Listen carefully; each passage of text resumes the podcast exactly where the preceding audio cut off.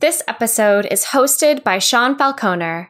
Sean has a PhD in computer science, was a postdoctoral student at Stanford's medical school, and is an ex Googler and startup founder, now serving as head of developer relations at Skyflow, an architectural solution for data privacy. Sean has published works covering a wide range of topics, from information visualization, quantum computing, developer experience, to data privacy. You can find more of his work by following him on Twitter at Sean Falconer. Cloud computing provides tools, storage, servers, and software products through the internet. Securing these resources is a constant process for companies deploying new code to their cloud environments. It's easy to overlook security flaws because company applications are very complex, and many people work together to develop them. Wyze Labs, for example, had millions of users' data stolen due to a mistake by a single employee. The company Bridgecrew is a cloud security platform helping to prevent mistakes like that from happening. Bridgecrew integrates into developer workloads to automatically find infrastructure errors in cloud accounts, workloads, and infrastructure as code.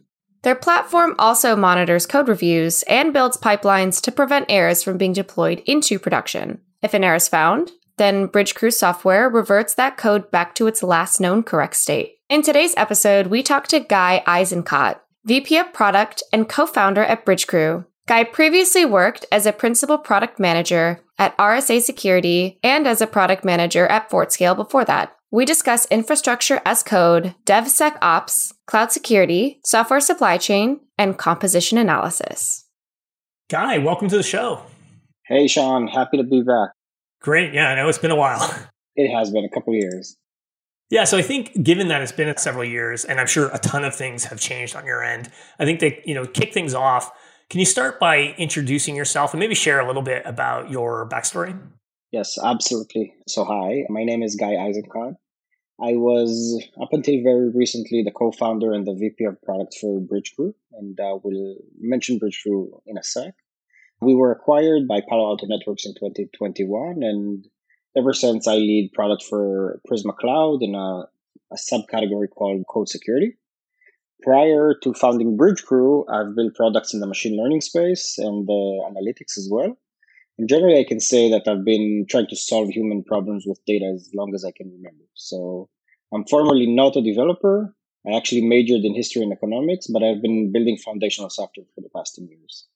Awesome. Yeah. Thanks for that. Yeah. I think you have a really interesting, you know, depth of, of, background across a lot of different parts of both from like an engineering standpoint as well as in product. So I think this will be a fascinating conversation today. Yes. Looking forward to. Yeah, so you know, Bridgecrew embeds security directly into the development lifecycle across the you know a few different areas to make it easy for essentially developers to secure infrastructure as they build it. And I think in order to talk about how you do some of these types of things with some of the products that you offer, I think it makes sense to maybe start out by talking about infrastructure as code for anyone that might be a little bit unfamiliar with it. You know, infrastructure as code, I think, you know, it's been around for a while, but the growth and interest, both in, I think, DevOps and the movement to cloud, it feels like awareness and excitement in this field is really on a fast growth path. And companies are, are starting to utilize frameworks like Terraform and CloudFormation to build, change, and version cloud and on-prem resources. Why do you think this sort of shift has happened and what value do these frameworks provide to a business? I'll give you a bit of a backstory. One of my co-founders, actually the technical one, taught me something very profound in our previous company. And it's been like a light tower for me ever, ever since. It's something foundational about uh, software development, which is building good new products, not necessarily sustaining the existing ones, actually means to be constantly in a state of migration. And that's a really deep way to understand how software engineering has changed and, and what infrastructure as code and Terraform had to do with it. So when you think about the adoption of infrastructure as code, it's really a brainchild of that mentality. If you want to make, you know, the absolute most of a modern application stack and use modern development practices that allow you to build very fast and ship very fast, you eventually need to be able to adapt and change effortlessly. And what Terraform allows, and any infrastructure as code framework is is a decent substitute to that. Terraform just being, you know, community projects manifests that even more. is that it unlocks that for a growing part of the application stack. It reduces huge friction by abstracting something that we all use today when we build a modern web application, which is cloud provider APIs. And by providing us a single configuration surface through either a new programming language or an existing programming language that uh, uh, invokes infrastructure as code on the backend, it just goes well beyond what you need uh, to be able to run a modern web application. So to sum that up, I think for a growing business, the utilization of infrastructure as code is is almost a mandatory prerequisite for building something net new. Mm-hmm. Yeah, I love that idea of the constant state of migration. So one of the th- great things I think about some of the specific cloud providers like AWS, Google Cloud, Azure, and so on is that they do provide these fairly easy dashboards where like a non-expert in infrastructure can create cloud services, adjust permissions, provision servers, and so on with just a few button clicks. And essentially, does infrastructure as code need to live separately from that? You know, can these things coexist, or is this something where if you're choosing essentially infrastructure as code, then you don't want to you rely on those UI tools because things are essentially going to get out of sync? that's actually one of the most beautiful aspects of modern infrastructure as code is that it can be both. It can be a path to migrate from an existing legacy infrastructure to a net new stack. It can allow you to be a, a fully blank uh, canvas where you can build, you know, an application for, from scratch. For for at Bridgecrew, I can say that in multiple life cycles of development uh, throughout the product history, we've, you know, essentially built large portions of it from scratch after improvements and enhancements were introduced to the then AWS services that we use, just ways that we could simplify the things that we did previously. So I think the benefit is not only you know the fact that you can use this very simple and intuitive programming language and not you know whatever the dashboards and the UI. It also caters to what you've already done previously. It can work on top of it. It can work aside it, and it can fully replace the way that you've configured and provisioned infrastructure previously.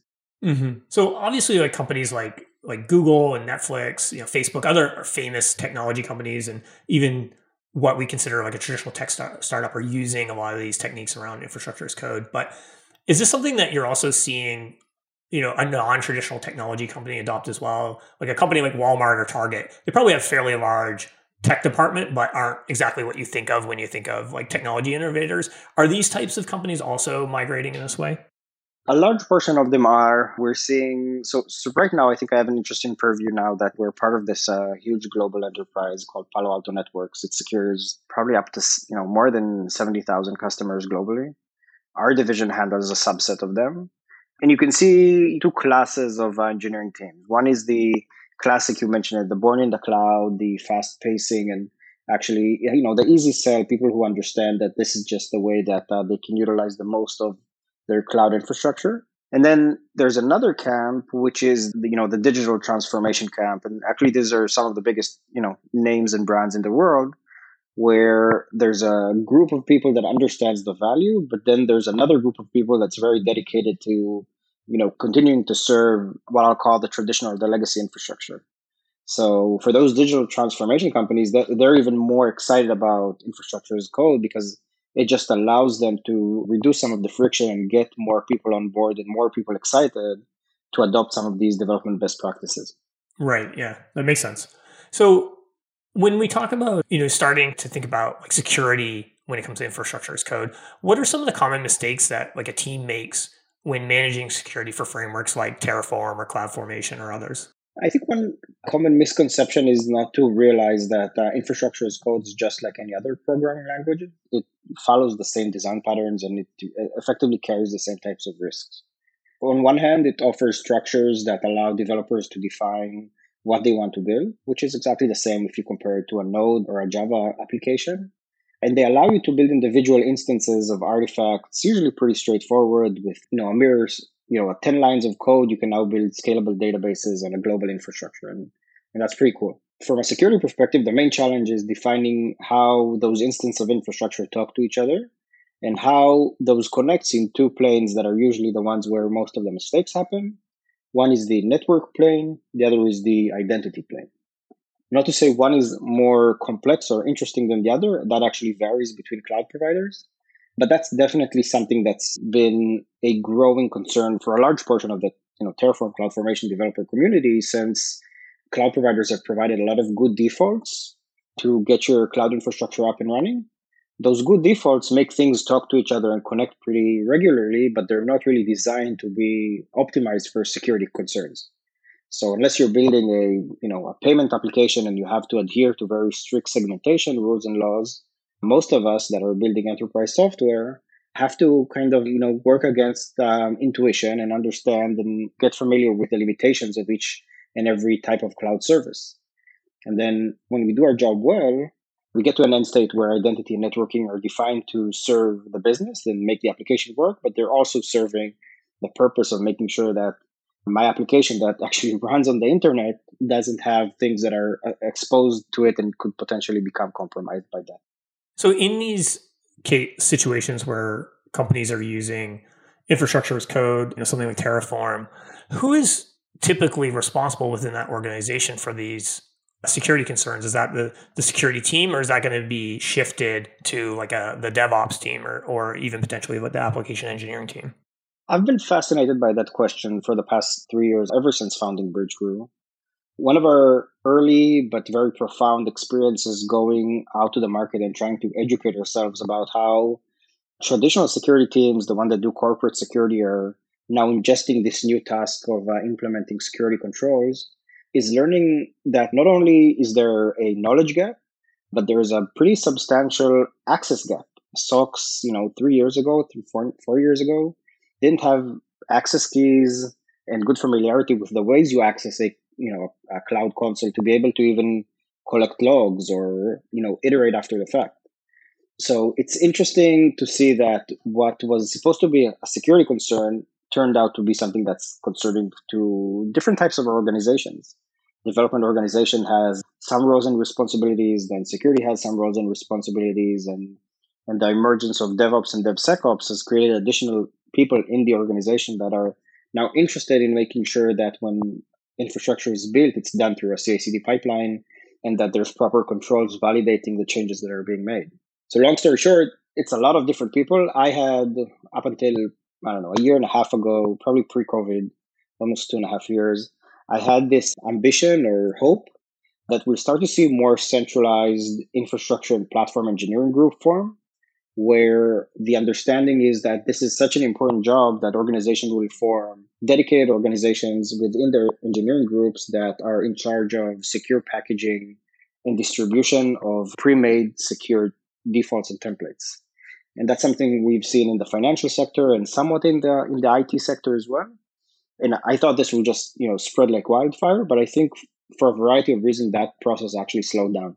We've been talking to our peers at AWS and Google Cloud to see what they think of this, and they, they're also agreeing that instead of infrastructure as code security becoming being this own thing that small group of people is very interested in and excited about, it's now become much more apparent that you know larger and less dedicated engineers are getting tasked with working with these types of frameworks.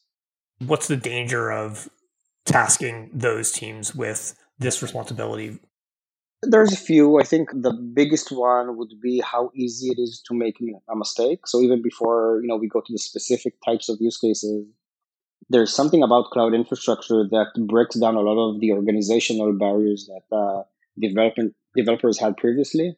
I mean, think about how infrastructure is code, which is, you know, again, 10 lines to deploy a multi-region instance of a database that can now store personal information of your customers. And if, you know, this is literally 10 lines of code with probably 30 or 40 different types of attributes you can toggle around with. It's really common to see that those 10 lines of code don't necessarily contain the, I don't know, five, six, seven complete best practices for deploying that set of infrastructure. And, and essentially, if there's no guardrails along the way, you know, we'll see developers that are even security aware, not necessarily aware of all the different knobs and switches within a specific type of implementation that uh, the cloud provider has exposed for them. So this is probably, I think, a good time to start to talk about Bridgecrew and some of the you know the products and services that you offer. So how does Bridgecrew help prevent people from making some of these common infrastructure as code security mistakes that you've mentioned? Bridgecrew essentially pioneered what I'll call crowdsourcing and standardizing infrastructure as code security. So when we founded the company in 2019, we saw companies of all sizes struggle to implement security controls for both, you know, centralized governance, security, and compliance reasons into their application development. And, and essentially, we've built software open and commercial to educate the market on its importance. One of the projects that I'm most proud of is, is not our most popular one. It's a training project. It's called uh, TerraGoat. And it allows people to uh, download a local instance of infrastructure as code configurations from different types of frameworks. And then to see if their existing pipelines will prevent them from pushing that code into production. So that's something we, we've believed in fairly early on. And we've kind of built our entire Tao and vision on how we can now educate the, the security market and then educate developers on just using the right tools to be able to mitigate as much as possible and then prevent as much as possible some of these mistakes for ever getting into production. Mm-hmm. And you you originally founded the company in 2019, which is not that long ago, but even in the in these few years, have you seen sort of a change in the understanding and awareness of these potential security issues when it comes to infrastructure as code deployments? Oh, absolutely. Uh, I think not in even even one specific instance. I think there were a few waves.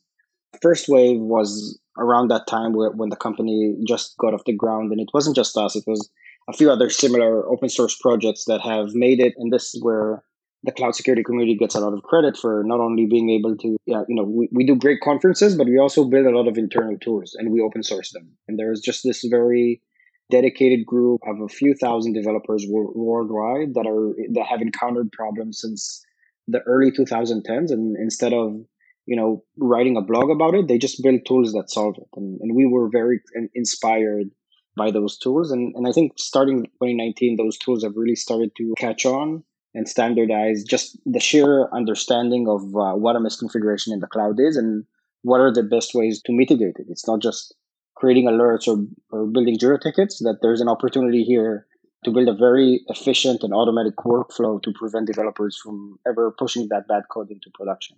Yeah, I love that idea of uh, really baking in the best practices so essentially mistakes don't happen. Exactly. And, and one last comment on that is I think there was a second wave about a year and a half ago that was sparked by a few very high profile disclosures of misconfigurations that were conducted by the cloud providers themselves. So this is where researchers from Palo Alto, from a few other very similar product uh, research groups like Wiz and Orca and Lightspin, interestingly enough, some of them operate from the same building block as Bridgecrew, have been able to identify pretty staggering instances where AWS, Google Cloud, and Azure have failed to correctly configure different types of infrastructure and open the cloud services themselves for abuse in those cases, infrastructure as code would not have necessarily been the, the optimal solution, but it did do a lot to raise the awareness that infrastructure is this now new front in cybersecurity. And as a up and coming topic, it does have its standards and best practices that help you prevent some of the exposure that comes in from that type of risk as well. Mm-hmm.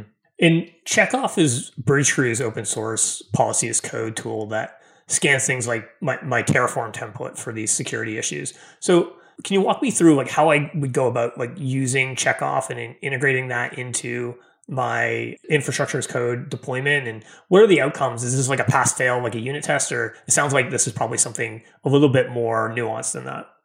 It's both. So the nice uh, thing about Checkov is that it does follow two design patterns. One is that it really is constructed like a testing tool on one side, but on the other, it's built like a lot of the cloud terminals and CLI tools we use to provision infrastructure. So it, it brings in some of the logic and the design principles that you've seen in tools like Terraform, Packer, Salt, Ansible, Puppet, which our users are very familiar with. And on the other hand, they just play very nicely with tools like, you know, CI/CD tools like CircleCI and Jenkins and Azure DevOps and AWS's code build and just the ability to run as an ephemeral job that looks at your code and provides a very straightforward uh, set of results that, you know, as you said, a pass fail and some context for the developer to untangle, but in a in an interface and a UI that they understand. So generally, there's two operational patterns. One is just a baseline, so you can either download Checkov locally or run it from uh, any Docker. Scan your code and get a pretty robust report about every imaginable misconfiguration you can think of. So it started with infrastructure as code, but it does image analysis and it does finds vulnerabilities in, in open source package managers and it finds secret and it's, it's gone well beyond that. But you can do that against your existing code base. You get a nice report and you can essentially get a, a good grip on what that repository is potentially in risk at. And then the more common operational flow is to include Checkov in a CI pipeline. You can include it in, let's take Jenkins as an example, as a new choreographed synchronized job in Jenkins that run usually in a staging environment, pre-deploy, post-deploy doesn't really matter. And it just performs a set of checks on all of the configured and changed code. So instead of getting that full report on all your existing repo, you get the results only to what's changed in this specific run. And then whether that's be the, the developer that now pushes this CI job or tries to push a side branch into the main branch, depending on the branching strategy, they get this report as they evaluate other unit tests and outcomes from their CI/CD system, and gives them as much context as they need, whether to uh, you know ignore the problem or to solve it. So, how much, I guess, knowledge and experience does a typical user of Checkov need in order to use the tool properly? So, so that's the beauty of it. There's two types of Checkov users. There's the you can you can call it the evangelist, and then there's a passive user. The the evangelist is usually the, the person that brings this uh, tool into the into the pipeline. This is usually someone from either a security or a DevOps background. They'll need to have some basic familiarity with infrastructure as code to be convinced that the result is good enough to be included in the standard uh, CI practice, and also in how the pipelines are configured in order, in order to make sure that outputs are printed in the right steps and, and the reports are viewed by the right people. Passive user, which I think is the more interesting of the two, really doesn't need to know anything about infrastructure as code, just like they don't need to know everything about everything else they, that gets tested using during CI. And that's what's nice about that second second workflow. So after that initial baseline has happened, any developer that understands programming can then see a printed version of a Checkov result. It will then highlight what security control has failed. It will provide a link to a guideline, a public documentation that we write and open source as part of Checkov that includes, you know, the logic of that test, why it failed, and potential remediations. And then they can decide, and, and effectively they see a printout of the code snippet that has been misconfigured and then taking those three aspects into account, they can decide whether to resolve using the recommendation that we provided, seek out another recommendation on Google or Stack Overflow, or disregard the result, print out a skip comment, and continue to the next test. Okay, so if I understand that correctly, basically there's probably someone like a DevOps person that's doing the initial sort of integration setup. And then as that's integrated in the CI CD, all the application engineers are essentially going to be utilizing that framework because it's it's baked into the CI/CD, and that'll create this report where they can catch these errors and make adjustments as as needed. Is that correct? That's accurate. Yes.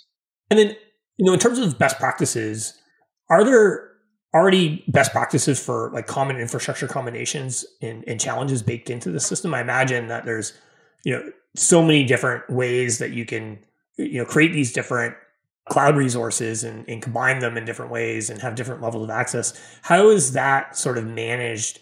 How do you keep essentially the system up to date with these different combinations and the best practices around them? So there's two parts to that question. So one is what are we actually enforcing? That's actually based on common frameworks that we as an industry have developed over the past, I would say even 10 years, going going stretching that back as, as far as virtualization standardization has begun. So if you think about, you know, CIS benchmarks, and there's a, a bunch of them, but different types of bodies that we have decided to trust have given us this initial checklist of items we should look at before provisioning new infrastructure. And cloud providers themselves have gone a long way in providing frameworks to make decisions about how infrastructure should eventually be configured when it goes to production. And it follows a few basic patterns. They would usually look at things like making sure that again networking and identity usually go come up first. This is networking just to prevent that your infrastructure isn't exposed to the public internet identity that only people that should be able to access your services are able to access. And then there's a long tail of additional verifications that a, a well architected manifest should follow.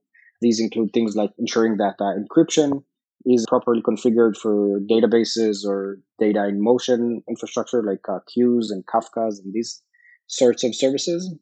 We want to make sure that logging is used consistently. Each service now packs on its own logging subtools. So sometimes we need to have additional checks that look to see that the required logging controls are, are in place. Monitoring on top of those logs.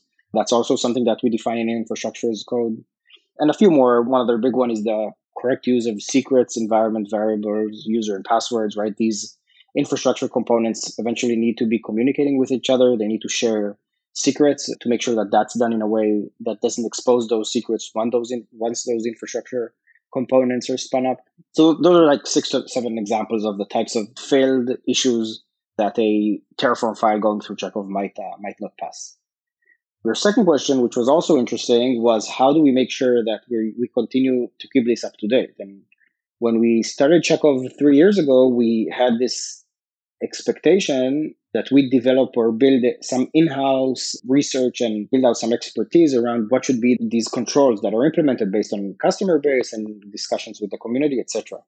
Something very different happened. Instead of us building that, we built something like the first 100 or 200 policies. The next 1800 were vastly contributed by the community.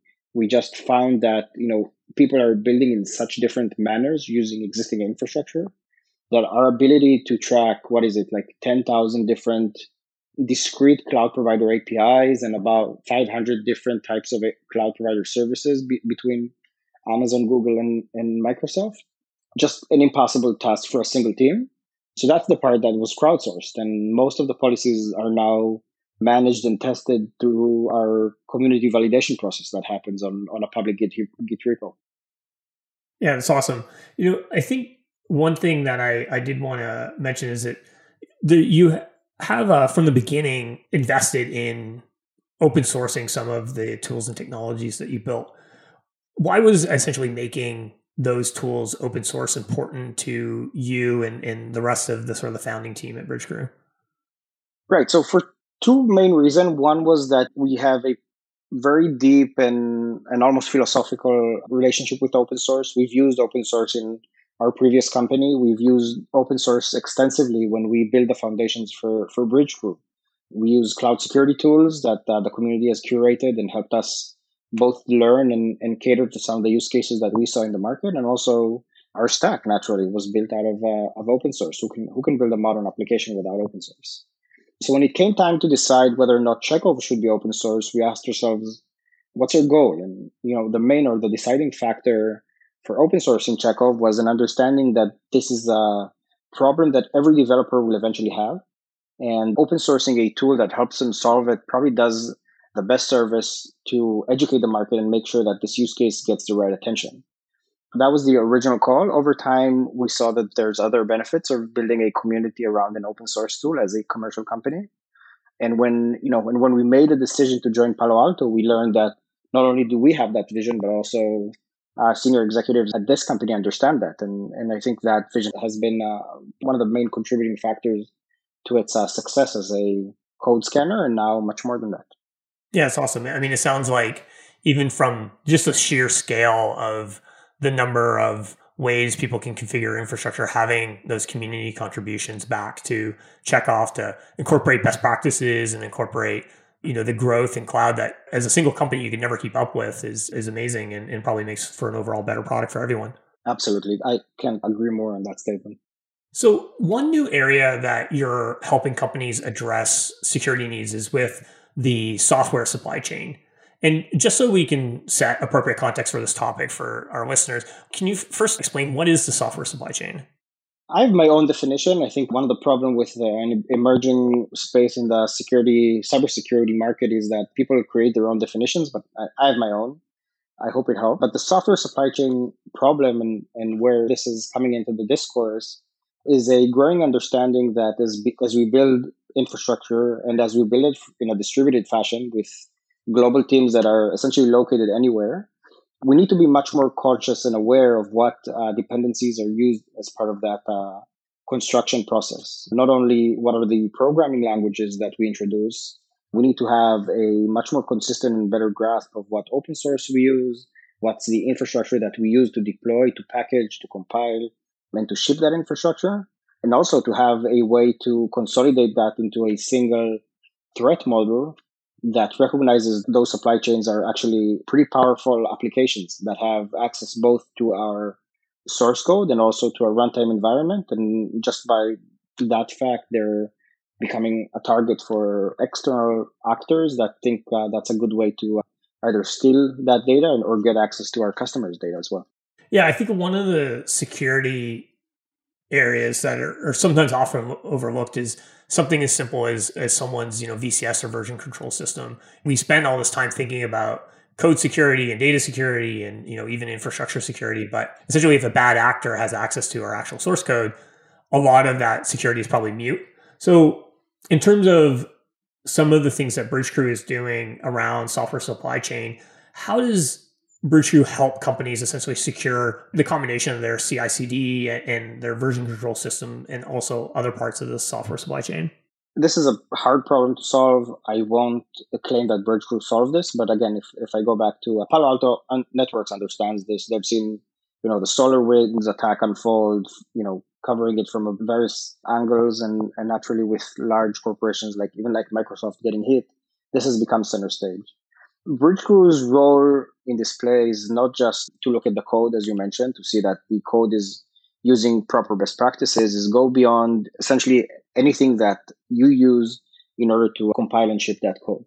And the layered approach means that we'll allow in our open source to scan things like version control system configurations. So if you run Checkov against your GitHub or GitLab or Bitbucket configuration sets, we've prepackaged probably about 20 out of the box rules that make sure that you're using their security best practices, the things that they preach to, the things that they do when they build out uh, new repositories.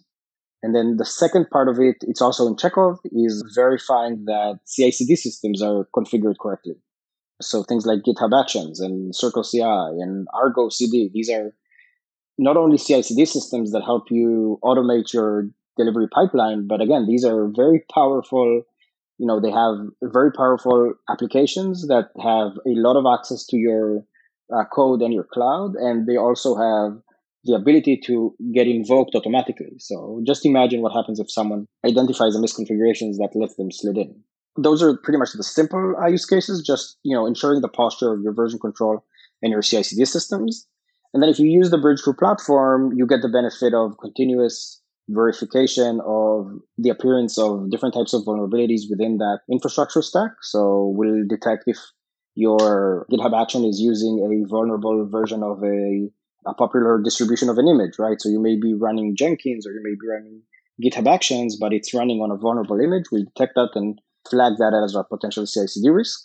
And obviously the combinations, right? So what happens if a misconfigured VCS now has access to a vulnerable CI system that's able to ship code through a open source registry that just has outdated packages that are now vulnerable to new kinds and new variants of vulnerabilities that eventually get shipped into your cloud environment um, that has you know publicly accessible infrastructure. So from a threat modeling and a, even a threat hunting perspective, we, you'll get some of that visibility in Bridgecrew and you'll be able to essentially backcast or backtrace all of those risks to the source and hopefully even fix them with the right configuration sets. Mm-hmm. And you, you mentioned that you know there's like 20 best practices for is this sort of like baked in for securing version control systems. What's an example of some of these best practices? There's a few very silly, not not silly, but very simple ones. Uh, think of things like identity security. You have this for any SaaS, but some of these are just not toggled by default for for some of these. So just require 2FA. That's a configuration. You need to opt in for your repository on GitHub. For companies that use SSO, uh, you can check if SSO is used on each and every repository. GitHub allows you to write a rule to make sure that developers can only access it using a dedicated set of uh, IPs if you're using something like a VPN or a Bastion to access that. And one other big recurring aspect is what's called branch protection rules. And all of the VCS providers now offer this in some variation. But what branch protection rules is essentially they are a set of controls that can be toggled on and off. Essentially, the code commit, code review, and code merge processes are all governed through a set of specifically defined explicit controls. So only collaborators with distinct access can make sure that new code is introduced into the system. So without branch protection rules, for example, for an open source repo, anyone from the internet can push new code into your repo. In closed mm-hmm. environment, you want only, you know, you can define something that's called a code owner. That's only specific sets of people have access to specific sets of code. The simple configuration that everybody should be looking out for now when they go into GitHub, search for branch protection rules, just toggle them all on. 99% that's all you need. But for bigger and larger environments, you should be looking at code owners as well. And does any of this additional security to like CI/CD or, or the version control system impact performance in a meaningful way? Give me a sec to think about it. Performance is a wide topic. I think there's definitely just in terms of developer velocity, yes, there's a cost to pay here. So let's take one example, you know, that's close to home. If you run Checkov on a large enough repository, it could take probably between 30 seconds up to probably five minutes. It's the longest run I've seen to get the results from that scan. So if we scan hundred thousands of files, it could take probably a good uh, five, six, ten minutes for that scan to end, and that's only what Checkov scans. Whereas you know unit tests and integration tests and everything else that you have going on. So on that aspect, there's definitely a cost to pay in terms of developer efficacy, I would say. As for actual performance of the application, you know, latency, lag, runtime, no, not specifically. Nothing, nothing you should be concerned about. Nothing that I can think of. Mm-hmm. Okay. Yeah. Yeah, it's a good distinction. And I think one other thing that is probably be interesting for us to talk about is that you've recently started to move beyond purely securing infrastructure, but also expanding into application security, specifically software composition analysis. And you know, if you're listening and you're unfamiliar with software composition analysis, essentially the process of identifying open source software within a code base. Can you talk about why you're entering this new vertical? Yeah, so I think back in uh, 2021 we called out internally and then externally in, in where we, you know, we publicly talk how the lines between infrastructure and application are becoming blurred. And this notion came about with, you know, naturally a lot of, you know, big ticket disclosures for vulnerabilities in the supply chain, including Log4j, and you know the month and a half it uh, it took to really resolve and get to a proper resolution. And when you think about, you know, that blurred line between infrastructure and application, you, you also remember that it's not only open source that you've decided to use and, and, you know, you've made a conscious decision to embrace some of that adhered risk. There's just so many dependencies today that it's really hard to keep track of when you use managed infrastructure. So when, you know, when I use a service like EKS that Amazon runs Kubernetes for me or, or I use Elasticache, which runs Redis for me, or I use you know the different flavors of those open sources on the variety of cloud providers i am accepting risk from those dependencies regardless to what my software composition analysis tool is flagging up for me. And and that became very apparent in the log4j in- instance when we started to dis- discover that not only do the cloud providers run log4j in a bunch of instances for us they're taking a very long time to patch it so I think that sunk in, and that's around the point that we decided to take some of the internal efforts that we had around composition analysis and make them external.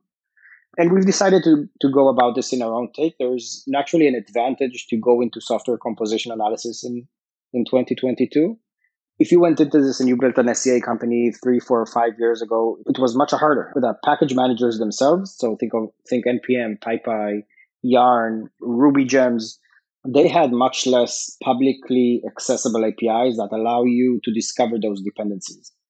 And those APIs just have become very open and very transparent. So it's much easier for us now to not only analyze NPM, which is an NPM package, which is something that we've done for almost a year and a half now, but also to untangle all of its dependencies and build out a full blown dependency tree using their existing registry APIs. So long story short, yes, we definitely understood that infrastructure is not only uh, vulnerable, but also a huge part of OPSEC. And we decided to build a software composition analysis that reflects the value it should provide to customers in 2022. Yeah, it seems like the timing for a product like this is kind of perfect to now between instances like the Log4j instance, where I think this is going to be a top of mind for a lot of people. And then also, as you mentioned, these package managers opening up these APIs that actually make the technology of software composition analysis in the sense actually possible.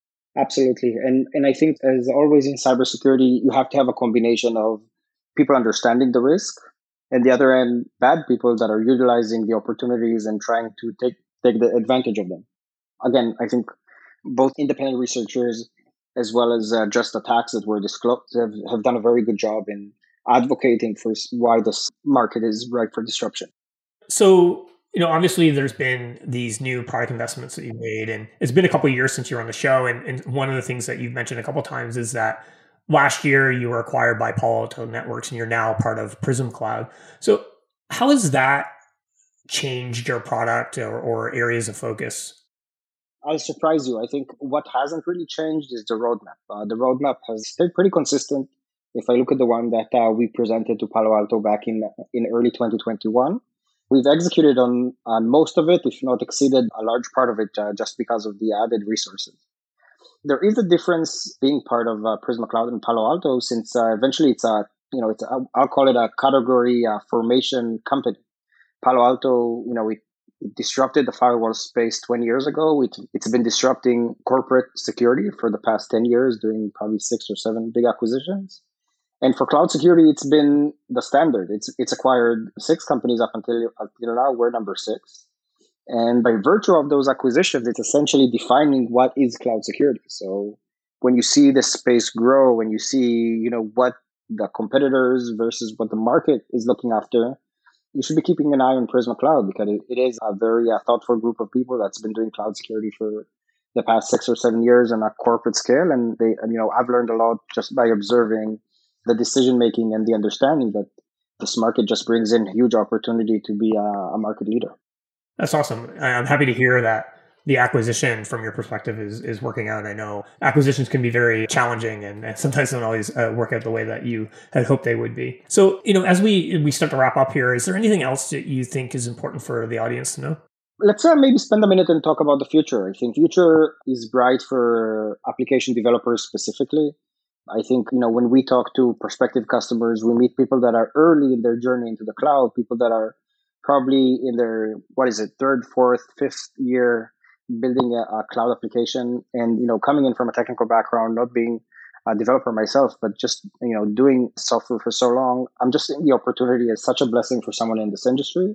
And not only can you pursue a career in application security or in application development but you can really use the publicly available resources that are made available by companies like Bridgecrew, companies like Palo Alto, and a lot of other great contributors from Google, Microsoft, Azure, and a variety of more to just become exposed and educate yourself and be able to build out a career in this industry. And if anyone's interested in in how we've done it and, and how we're planning to go forward from here, I'll, I'll be happy to to have uh, those conversations. You can reach me out on Twitter and LinkedIn and, and follow up. Awesome. I think that's a, a, great place to leave it today. So thank you, Guy, for coming on the show. I think this was a fascinating conversation, and I'm really excited to see what's next for you. Thank you, Sean. Continued re- great rest of your day.